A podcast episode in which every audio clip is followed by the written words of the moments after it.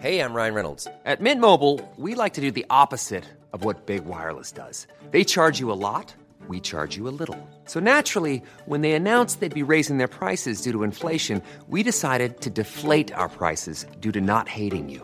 That's right. We're cutting the price of Mint Unlimited from $30 a month to just $15 a month. Give it a try at mintmobile.com slash switch. $45 upfront for three months plus taxes and fees. Promo rate for new customers for limited time. Unlimited more than 40 gigabytes per month. Slows. Full terms at mintmobile.com.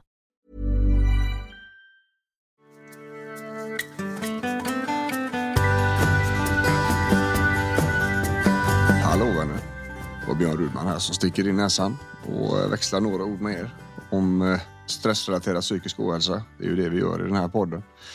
Och eh, det ska vi göra även idag. Och idag ska vi prata om utmattning faktiskt.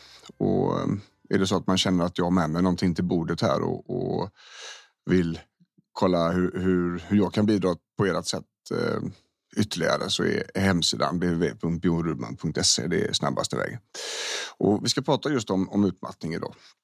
Eh, för det är väl någonstans, eh, ska man säga, essensen i, i det vi gör. Alltså stress, stress och ohälsa och sånt där, det kan komma i många olika skepnader och många olika ansikten. Men det är ju trots allt så att det, det är utmattningen och tröttheten och, och, hur den påverkar som är, som är det stora. Ehm, som är den stora konsekvensen så att säga. Ehm, även om det andra också är, är problematiskt och jobbigt så, eh, så är det få saker som påverkar oss människor så mycket som, som när hjärnan blir utmattad. Då. Och det är ju liksom, om man ska kolla min arbetsdag på något vis.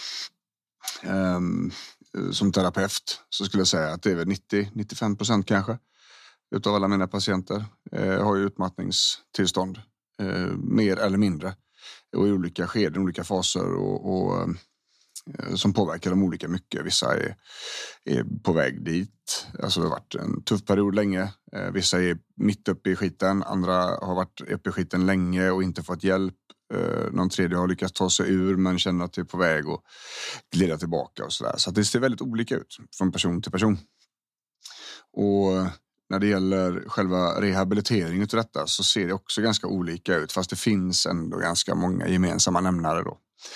Och i grund och botten kan man säga så här att det är ekvationen mellan belastning och återhämtning som är, som är nyckeln.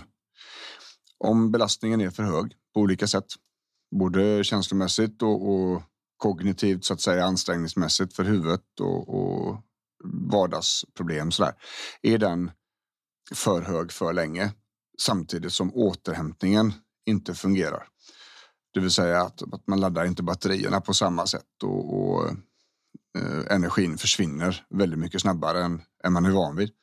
Då, då är det liksom då har man förutsättningarna för just utmattning. Då.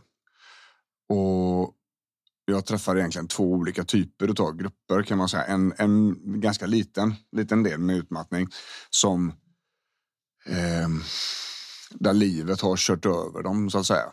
Det har varit allt ifrån skilsmässa till dödsfall till jobbskifte till husbygge, allt möjligt liksom på en ganska kort period av tid. Det, det är en typ, men en ganska liten del. Jag skulle säga att det här är kanske 10 procent, 10-15 procent utav dem jag träffar i alla fall. Sen den andra stora delen, den stora massan så att säga. Där är ju helt klart så att, att eh, det är reflexmässiga beteenden Eh, det vill säga att man gör saker på ett sätt som man inte styr över själv. Man, eh, man har ökat tempot successivt. Det har blivit mer och mer. Det har blivit större och större insatser som behöver göras till vardags samtidigt som har, så då har återhämtningen förskjutits längre och längre ut i periferin. Ehm, så där har vi en, en, en, negativ ska vi säga, ekvation i belastning och återhämtning. Och, och det funkar kanske under en period. Det kan funka ganska länge. Men tids nog så kommer man till vägs ände då, där, där det inte funkar längre. Och, och då börjar det hända saker, i, framförallt i huvudet. Då. Ehm, det behöver inte bara vara i huvudet. Jättemycket, jag springer på jättemycket tillstånd som är liksom fysiska, men som ändå är på grund av stress. Alltså yrsel och magont och tryck över bröstet och domningar i, i armar och ben och eh, ont värk i kroppen på olika ställen som hoppar runt. Så vi, har, vi har avsnitt om det här tidigare också i podden. För de som vill lyssna just med somatiska symptom och sådär. Um, så att det ser inte likadant ut för alla.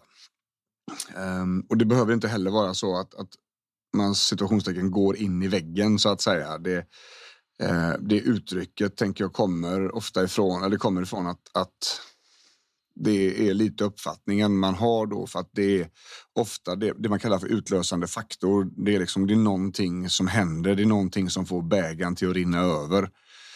Um, och, och, just den situationen där, den är ofta ganska tydlig. Eh, jag brukar fråga mina patienter som kanske inte kan förklara det riktigt. Är, vad hände den dagen där du blev sjukskriven? När fick du gå hem från jobbet? Hur var det då? Vad var det som ledde fram till det? Där har man liksom den utlösande faktorn som det heter då. Och, eh, många upplever att det är som att faktiskt gå in i en vägg och det bara smack säger det och så orkar man ingenting längre. Det är stopp liksom. Och den här, det här akuta insjuknandet enligt sjukvården då, så ska det ha föregåtts av sex månader utav uppvarvningsfas som det heter. Det vill säga det blir mer och mer press, mer och mer stress under sex månaders tid. Eh, ungefär. Det går snabbare för vissa och det går, tar mycket längre tid för andra. Jag har många patienter som säger att den där jävla uppvarvningsfasen den har jag hållit på med sedan sen tio år tillbaks. Så det, det, är liksom inget ovanligt. Eh, och det är ju som det är med allt inom det här. Att det är inte antingen eller, eller svart eller vitt. Det går liksom inte att kategorisera. Det går inte att säga ja, exakt så här är det. För det kan vara, det kan se helt annorlunda ut för någon annan. Men den här uppvärmningsfasen som då leder fram till akuta insjuknandet. Och när man pratar med människor som blivit utmattade så är det väldigt, väldigt tydligt. De allra flesta när man tittar i backspegeln, när man tittar tillbaka på tiden som har varit, så kan de allra flesta tala om när det började spåra. De allra flesta vet i efterhand när det började skita sig. Och det är en väldigt viktig insikt för mig som terapeut att, att, att patienten har. För då, då kan vi använda det. Vi kan använda den insikten till att skapa strategier för att försöka få koll och, skapa mer kunskap så att det inte händer igen och att man kan använda den situationen som var, den använder vi till att förstå. Eh, Okej, okay, det här behöver vi göra för att det inte ska hända igen. Då.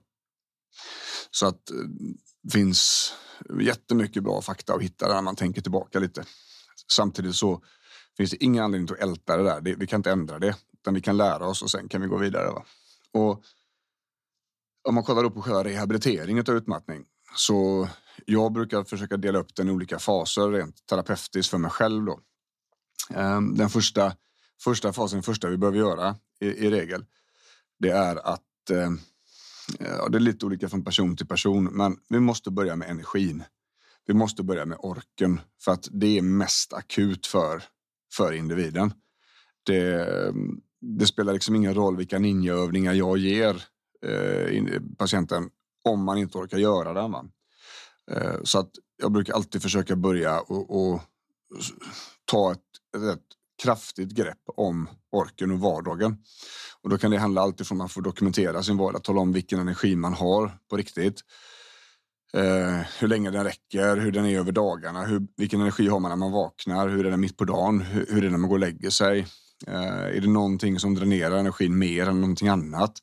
Eh, hur fungerar det liksom med med energiintag, mat, eh, vila på dagen, nattsömn och så vidare. Så man får inte kontroll över det där. Så vi, vi, kan se vad är det vi har att jobba med här. Va?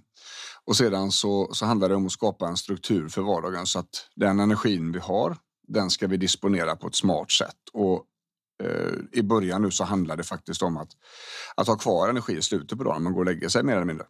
Det är det som kommer att det, det kommer vara medicinen nu i början. Så att en hel del av insatserna i början hos mig då när jag jobbar eh, handlar om att skapa kontroll över vardagen så att individen får mer energi så vi får, vi får lite andrum liksom. Och det går ofta ganska bra, det ska jag säga. Det, det, man gör ju som man alltid har gjort och vardagen snurrar på som den alltid har gjort. Och, och det är ju det här med många bäckar små som vi pratat om innan här i podden och, och det blir väldigt tydligt där och då, då då, då, skapar man en strategi och en plan för hur ska vi jobba med de här många bäckarna små. Liksom. Vad är det just jag behöver göra för att det ska bli energi kvar och att du ska kunna landa i detta lite, lite mjukt. Så. Och när det har fungerat, det kommer vara lite krångligt i början, men när det börjar fungera och energin börjar komma tillbaka, då är det ännu viktigare nästan att ha, ha strategier för hur vi inte ska blåsa på, hur vi inte ska gasa tills det rasar som man alltid har gjort förut. Och då, då, då kommer nästa del in, då, nästa fas. Då, då handlar det om kunskap och förståelse. Varför blir det som det blir? Varför, varför gör jag så här helt reflexmässigt? Vad kommer det sig? Hur kommer det sig att jag passar på att göra allting som jag tycker att jag borde ha gjort häromdagen när jag väl har energi? Det finns, det finns massor att lära sig där. Det finns massor att förstå där och någonting som man behöver jobba med Ehm, strukturerat. Och, och när de här två vi har koll på energin, vi ser till att det blir mer. Vi får också koll på varför vi gör som vi gör ehm, och, och att vi då eh, ser till att på olika sätt hålla ner belastningen i vardagen. kan man jobba med olika verktyg och, och just för att försöka förutse situationer som som kanske kommer kosta mer än de smakar. Um, och, och, det kan man hålla på med ett tag liksom. Mm, för varje bra dag vi har haft liksom, så är det vinst och, och, en dålig dag, då lär vi oss någonting om det. Varför blir den dålig? Vad var det som hände? Kunde jag påverka det själv? Och så vidare. Och så vidare. Och i takt med att människan mår bättre faktiskt och, och det jobbiga börjar försvinna, man börjar komma tillbaka. Ehm, då handlar det också mycket om att jobba med det friska.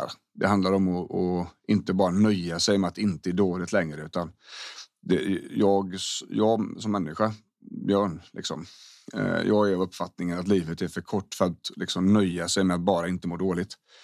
Och, och, det är någonting som jag försöker att hjälpa mina patienter också med. Att det ska liksom inte nöja det här. Det är inte klart. Nu ska vi, nu ska vi må bra på riktigt här och, och så tar vi oss vidare fram på det sättet. Då. Så att eh, det ser lite olika ut från eh, person till person, men i grund och botten så jag brukar alltid vilja börja med energin.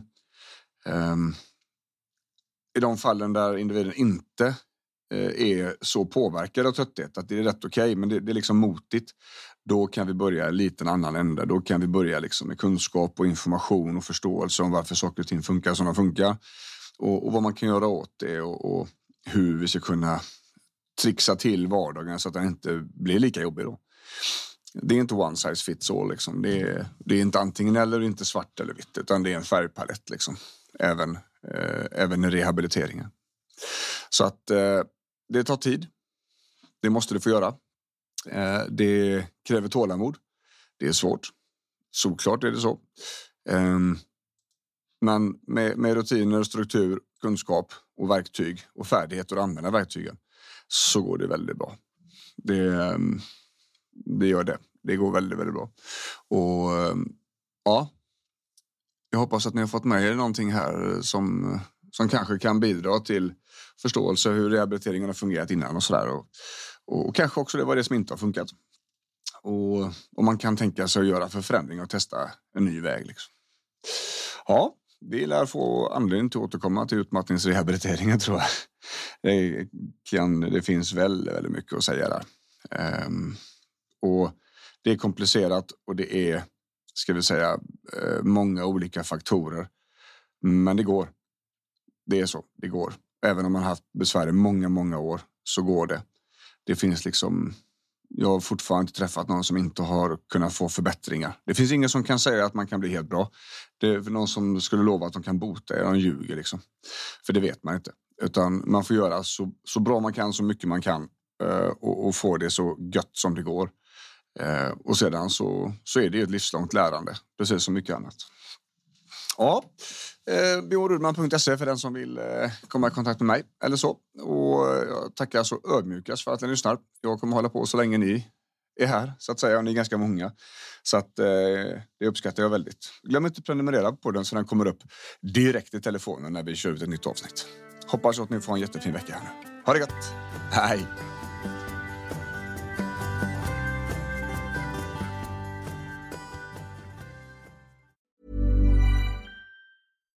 Hi, I'm Daniel, founder of Pretty Litter. Cats and cat owners deserve better than any old-fashioned litter. That's why I teamed up with scientists and veterinarians to create Pretty Litter. Its innovative crystal formula has superior odor control and weighs up to 80% less than clay litter. Pretty Litter even monitors health by changing colors to help detect early signs of potential illness. It's the world's smartest kitty litter. Go to prettylitter.com and use code ACAST for 20% off your first order and a free cat toy. Terms and conditions apply. See site for details.